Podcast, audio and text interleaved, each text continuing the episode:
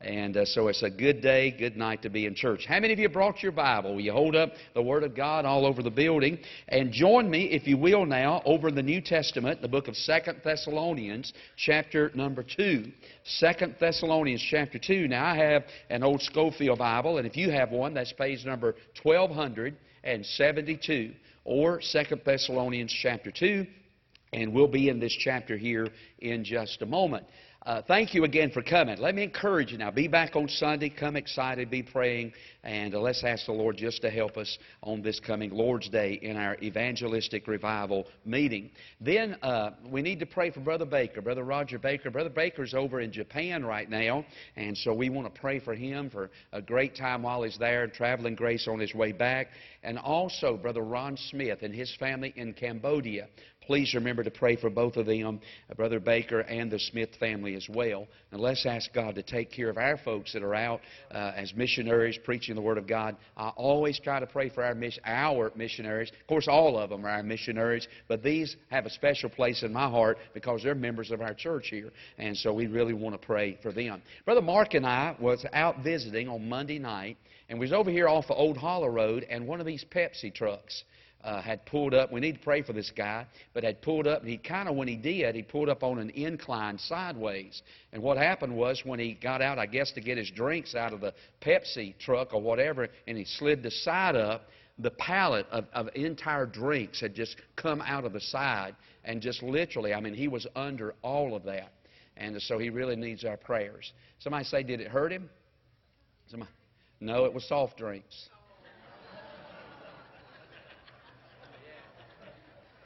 Now, if y'all will follow Brother Lyons on that old snake story, y'all ought to follow me on that. Soft drinks. April Fools. By the way, I didn't have any concept Sunday night when I said it was going to be ice this week. I hadn't, I hadn't watched the weather nor anything, and I felt like the Lord was saying, "Keep on, keep it up." Uh, uh, Uh, keep keep joking around like that. And so anyway, uh, I'm glad to be here tonight. All right, Second Thessalonians chapter two. If you're there, would you say amen? Let's have prayer. Father, would you bless your word and speak to our hearts tonight? I pray from the Bible. Anybody that may be in this building tonight that's not saved, God, I pray for them, realizing the lateness of the hour, prophetically speaking. Understanding what's about to take place on this earth behooves urges one to get saved, to get right with God immediately.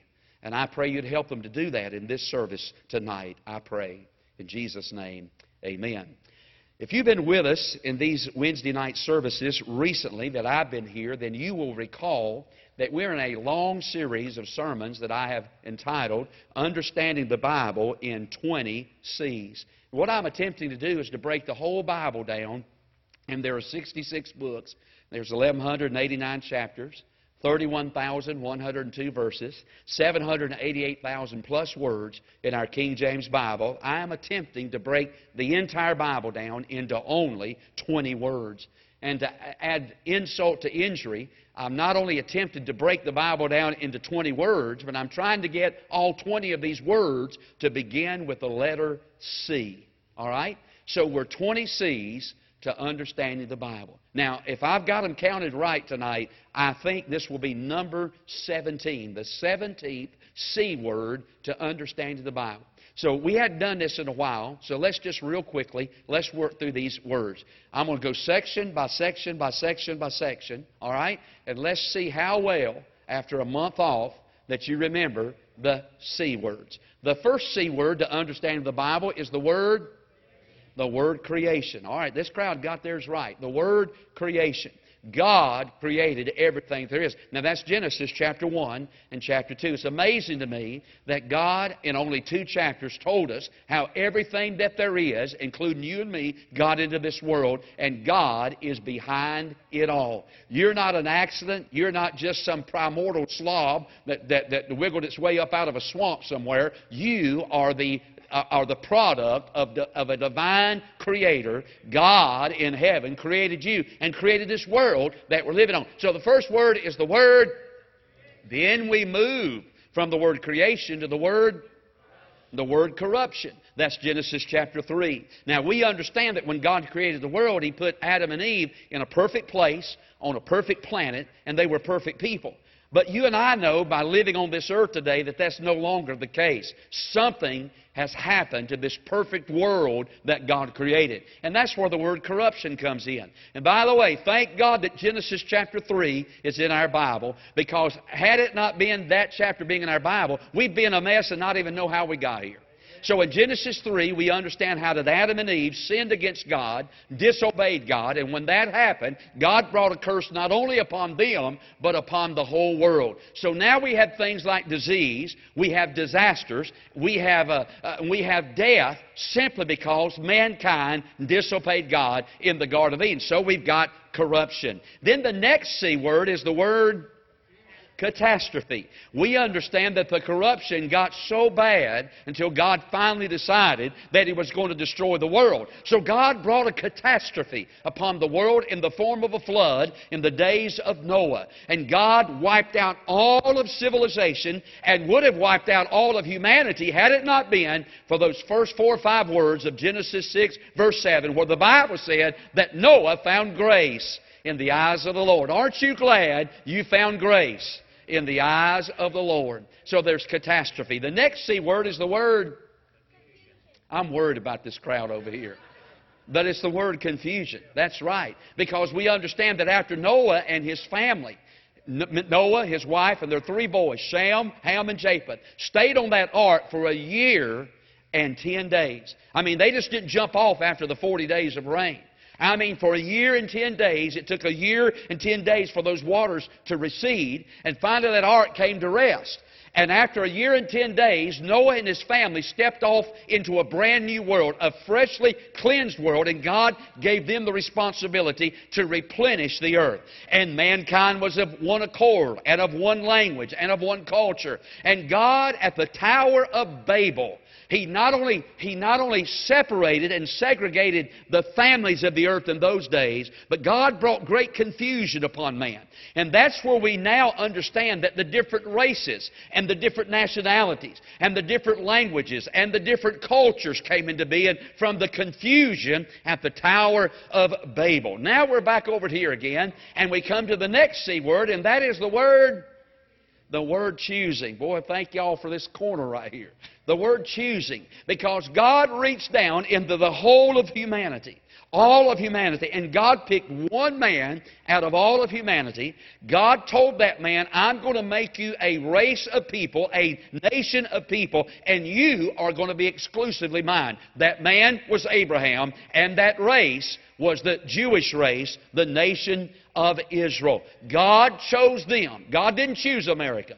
God didn't choose England. God didn't choose Russia or China or anybody else. God chose the nation of Israel to be His own exclusive people. And by the way, you may not like President Trump, and that's neither here nor there with me, but I want to tell you this. I thank God for the things that He has done to show our support for the Jewish nation, the nation of Israel.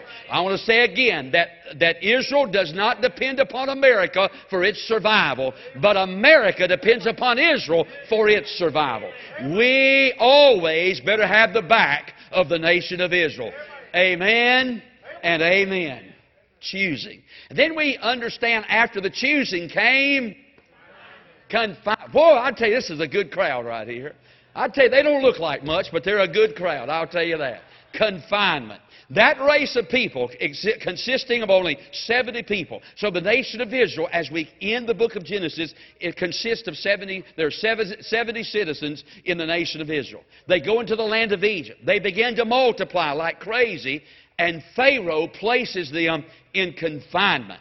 And we understand then how the nation of Israel, if for 400 years, stays in slavery in the land of Egypt. But after the confinement comes the the, in, the camping because God delivered them from the nation of Israel. Uh, by the man by the name of Moses went down there and through a series of judgments. God brought his people out of the nation of Israel, and for 40 years they began camping in the wilderness. That's all the way up through uh, the book of. Uh, uh, the book of Judge, uh, the book of uh, Deuteronomy, and then we have the next C word, and that's the word conquering. They cross the Red Sea, uh, cross the Jordan River, and they move into the land of Canaan, and they begin to take possession of the land of Canaan, which leads us to the next sea. Crowning. Weaker, but right. Crowning. The kings come on the scene.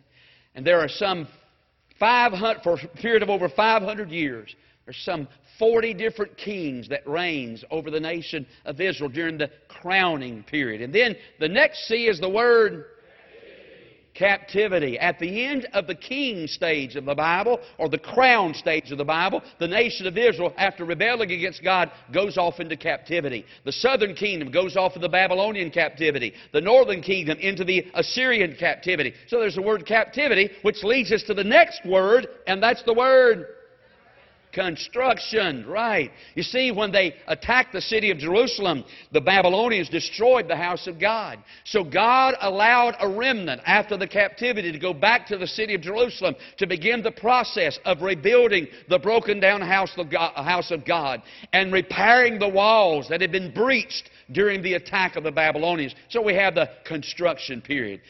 Then the next C is the word the very first word of the New Testament. As we come across the 400 years of silence into the New Testament, we run headlong into the Lord Jesus Himself.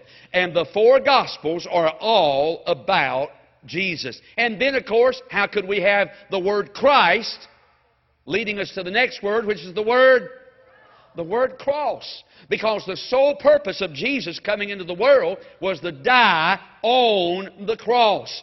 Those Gospels not only tell us about Jesus, but they tell us about His death on the cross.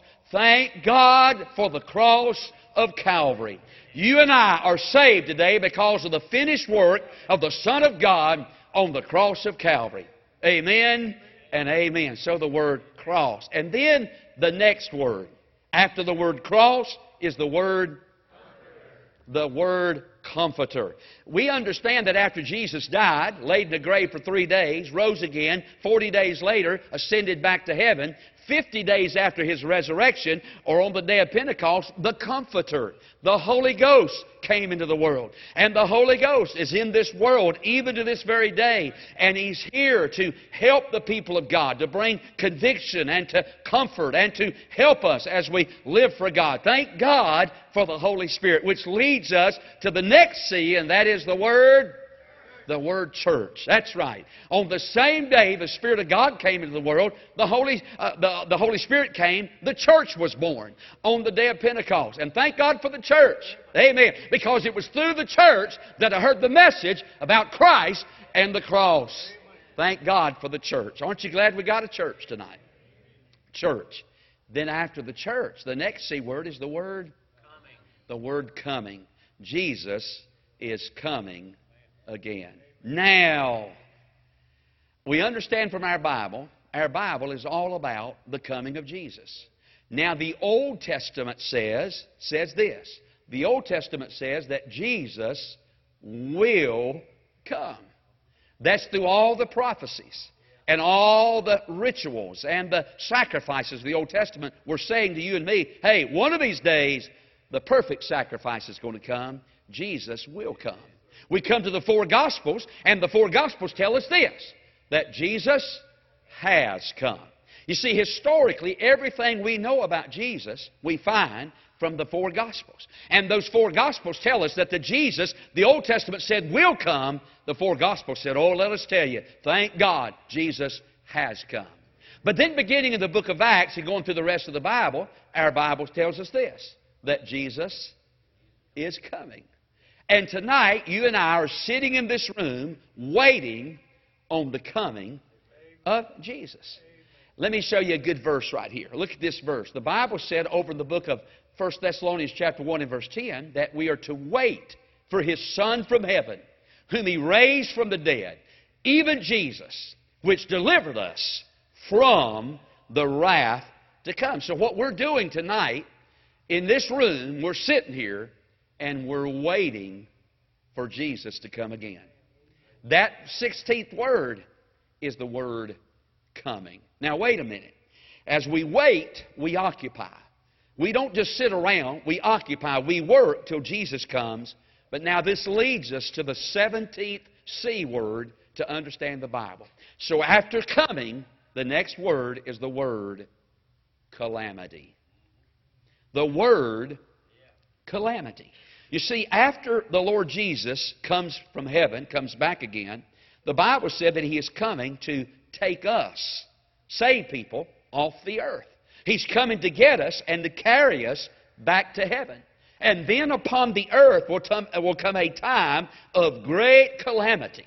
Great calamity upon the earth. Now, once again, let me just say this. We believe emphatically. We believe dogmatically. We believe without any reservations or hesitations that Jesus will come back before the tribulation period begins for His church. We believe in a pre. If you say, Preacher, I don't know what I believe about that, look at me. Let me tell you what you believe. You're a pre tribulationist. You say, I, I, I don't know if I am or not. Well, I'm telling you, you are. That's what you are. We are pre tribulationists. That means we believe that Jesus will come back before the tribulation period begins. Or can I use our C word? Before the calamity begins on this earth. I find no comfort in a mid trib rapture. I find no comfort in a post trib rapture.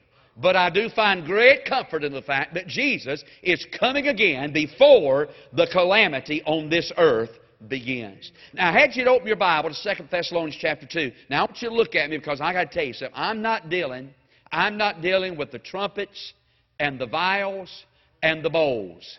I'm not dealing with the thunders tonight. I mean, man, how in the world can you cover all that in one sermon. So I tried on purpose to stay away from all that when dealing with the calamity, the, the, the, tribulation period that's going to come upon the earth. So what I'm trying to do is just to give an aerial view. You know, when, in our day, we're living in days when they use these drones a lot. You know that? And they fly around in these drones. They fly over your house. Some people shoot them down. That's right. They don't want them flying over their house. So they just take a shotgun out there and they just shoot them out of the sky or something. But I want to give you an aerial view of this calamity period. I want to give you a drone's eye view, just a general idea of what's going to happen during this time of the great calamity that's going to come upon the earth. So grab your prayer sheets now. It's 749. Boy, have we got to hurry.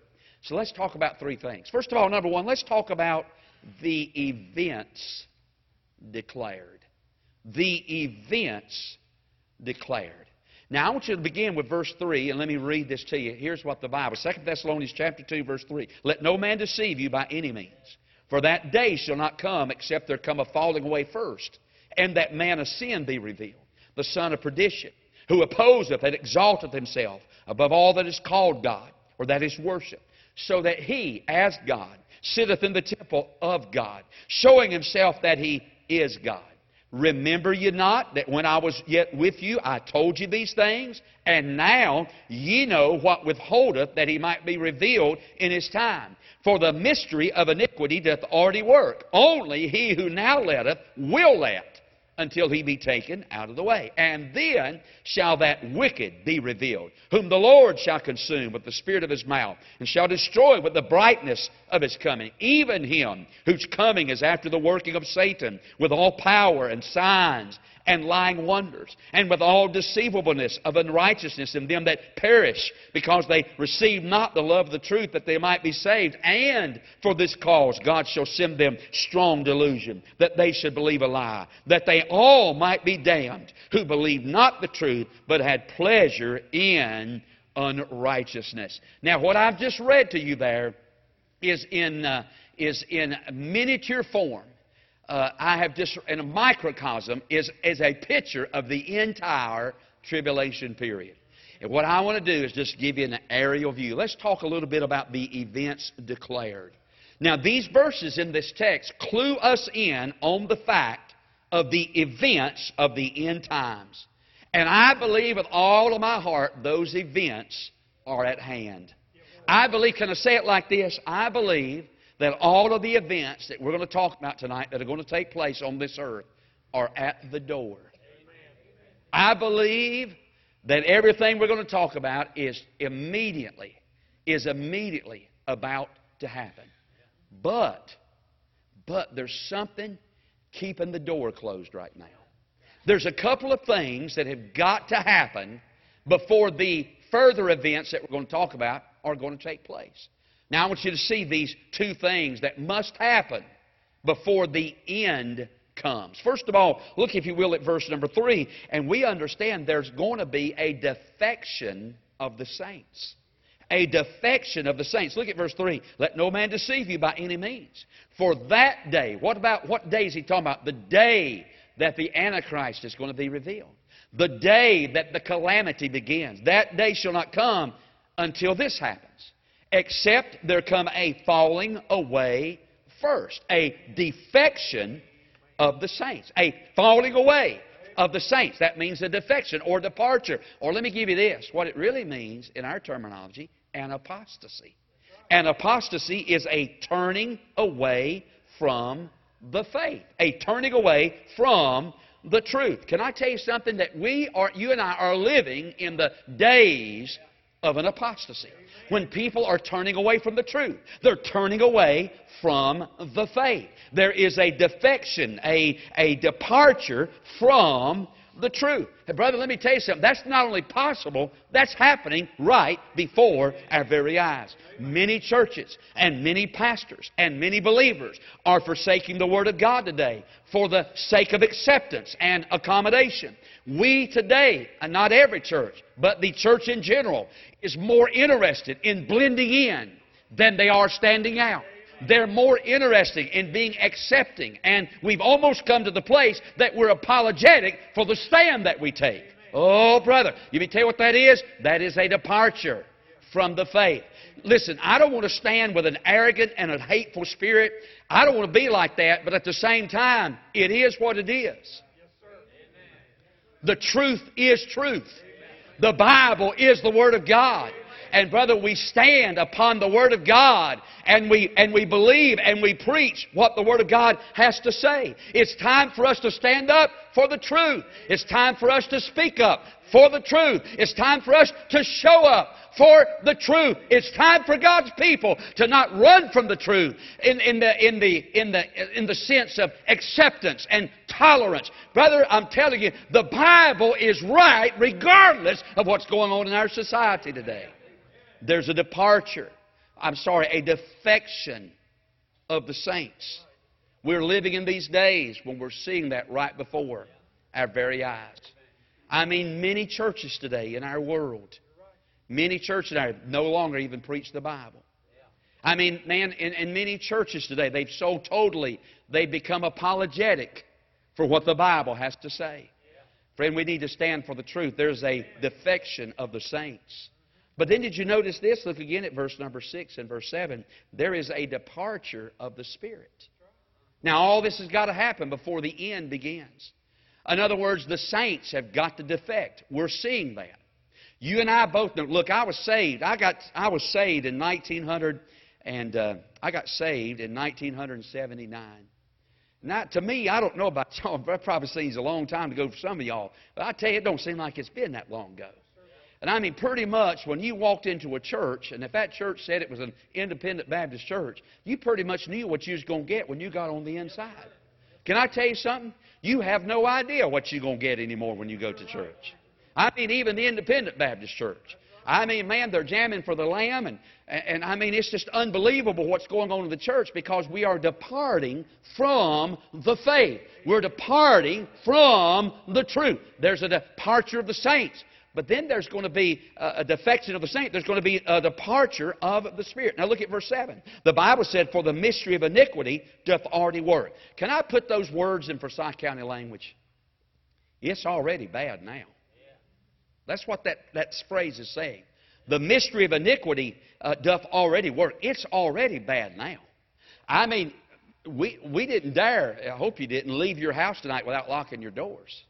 We wouldn't dare think of leaving our house today for those of us that have those security codes. We set those security codes. We wouldn't dare. Many of you, when you got to church tonight, first thing you did when you got out of your car, doink, doink, and you locked your doors of your car. Many of you are walking into this building tonight and you're packing. And not lunch neither. And you don't leave home without it, like American Express. You know why? It's already bad now. I mean, it's terrible what's going on now. But you just wait till the Holy Spirit leaves this world.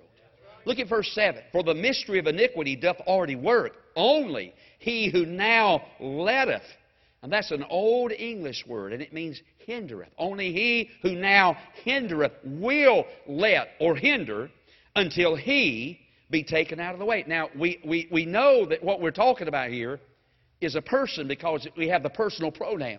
He, until he be taken out of the way. Uh, the Bible talks about there in verse number 7 only he who now led it. So we understand that evidently here's the Antichrist, here's the end times, they're ready to step on the, on the stage, but somebody's holding the door shut. And let me tell you who that somebody is. That's the Holy Spirit. The Holy Spirit right now that is in this world is keeping in check as bad as it is, and it is bad, but I'm going to tell you something. Imagine what it would be like without the restraining work of the Holy Spirit in this world and without the influence and the impact of the church in this world. I mean, imagine what would happen if all the praying people of this world left. Oh, my goodness. I kind of got it in my mind the only thing that's holding the judgment of God back on America is the praying people the redeemed people, the saved people. They were the only thing that kept the judgment of God from falling on Sodom was righteous people. But, but you let the righteous people get out of here. And the praying people get out of here. And then you let the Holy Spirit leave this world. Somebody said, I'll tell you what, it's going to be a whole lot better off. Who you kidding, friend? It's not going to be better off. It is going to be terrible when the Spirit of God leaves. What's the church referred to in the Bible? Salt. What does salt do? Well, it doesn't prevent corruption, but it does slow down the process of corruption. You know, when they used to catch fish in those days, in the days of Jesus, when they caught fish, to prevent those fish from spoiling, they packed them in salt. Because salt slowed down the process of corruption. Let me tell you what the church is doing in the world they are supposed to be doing. We, we're not halting the process of corruption, but we should be slowing it down.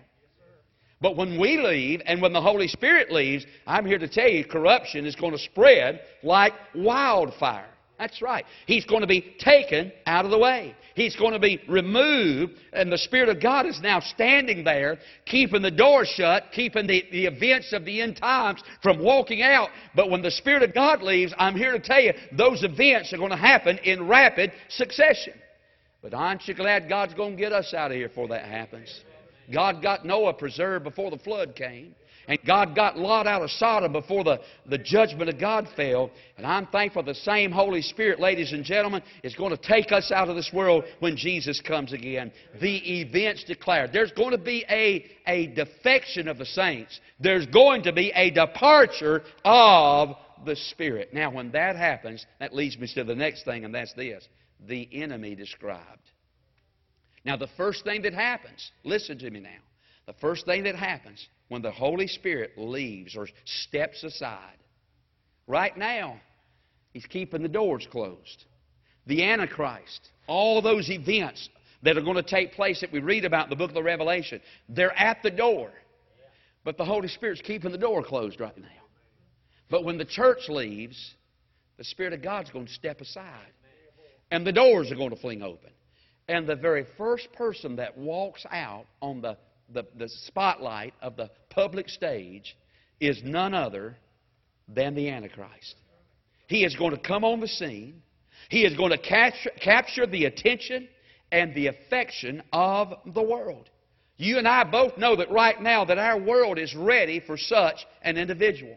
We right now are ripe to receive Satan's Antichrist. He's going to come upon the scene.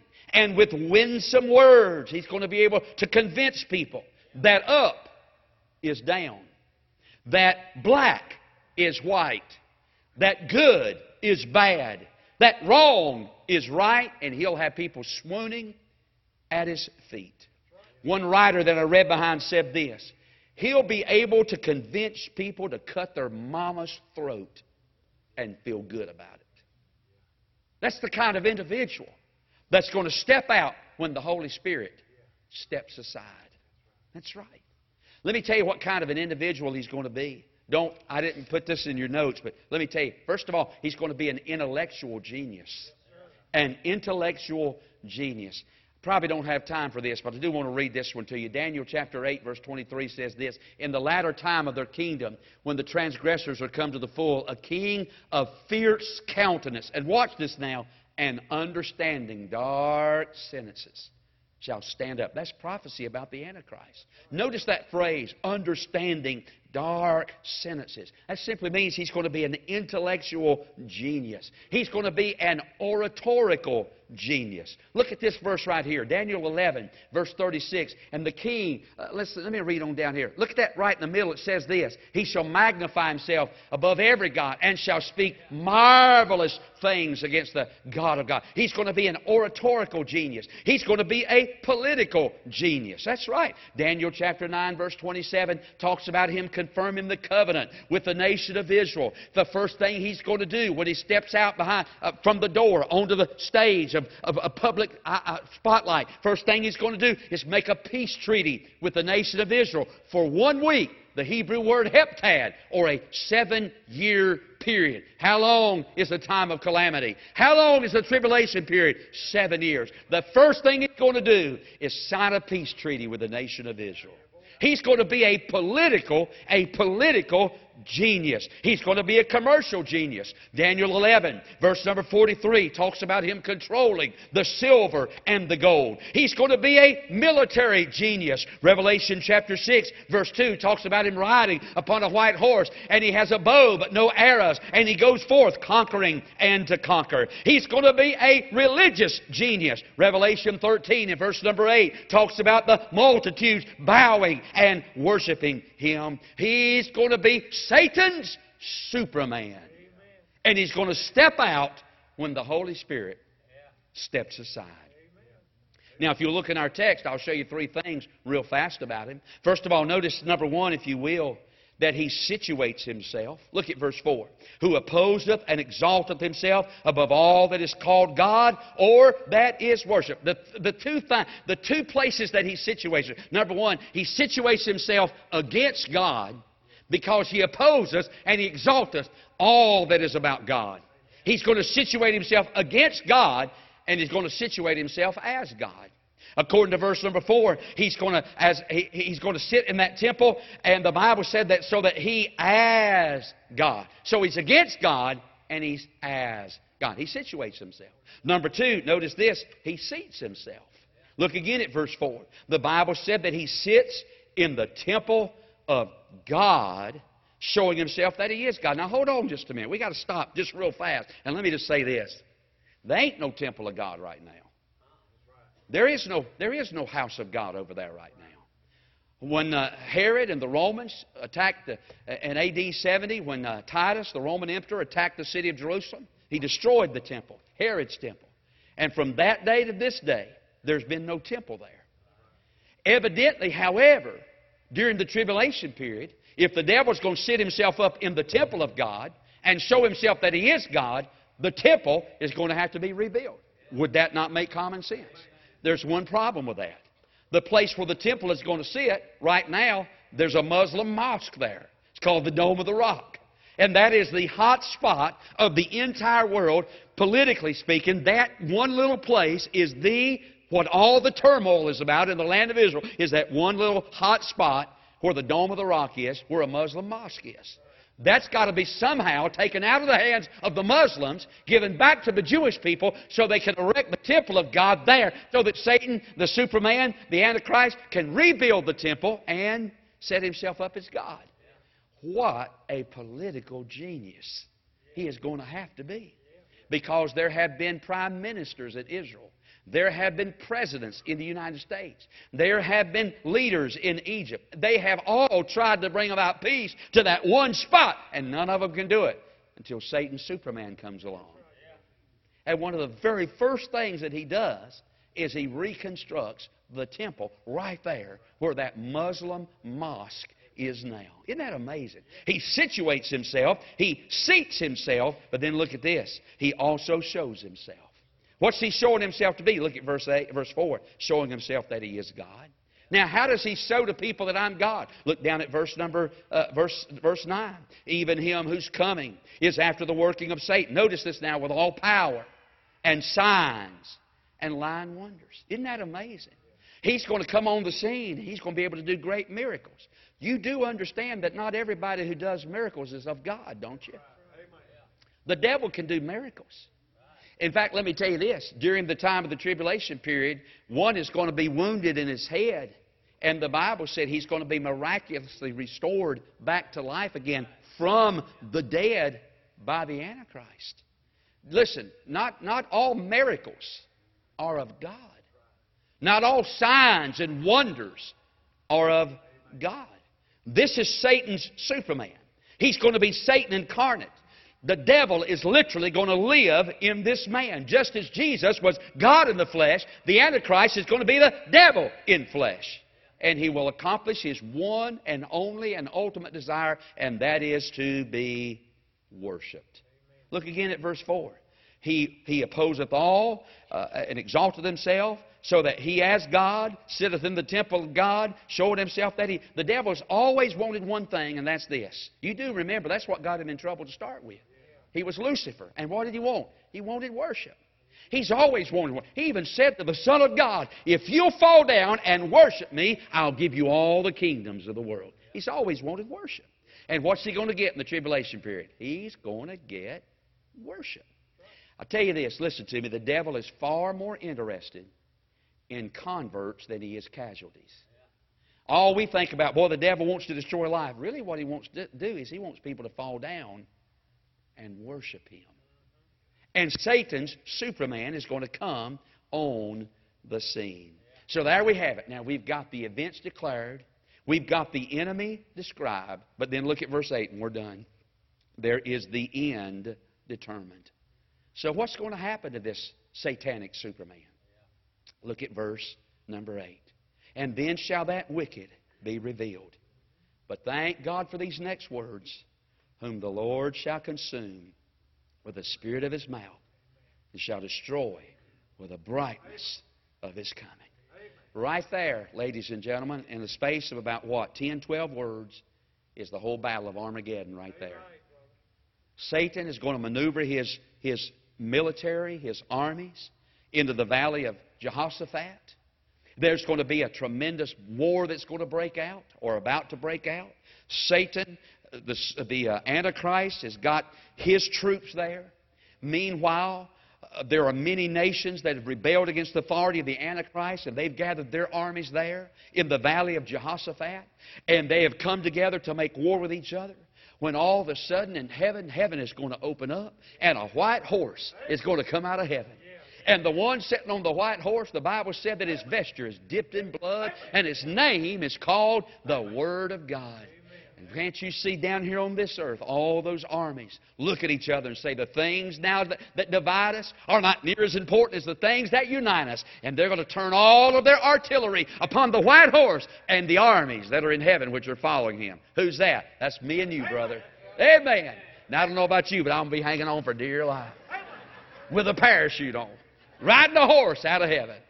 And we're going to come back. And the Bible said that a sword it's going to proceed out of the mouth of God and destroy all the armies of the Antichrist. I tell you, we're on the winning side, friend. We couldn't lose if we wanted to. Can I say this? It's a fixed fight. It's a done deal before it even started. And Jesus is going to win.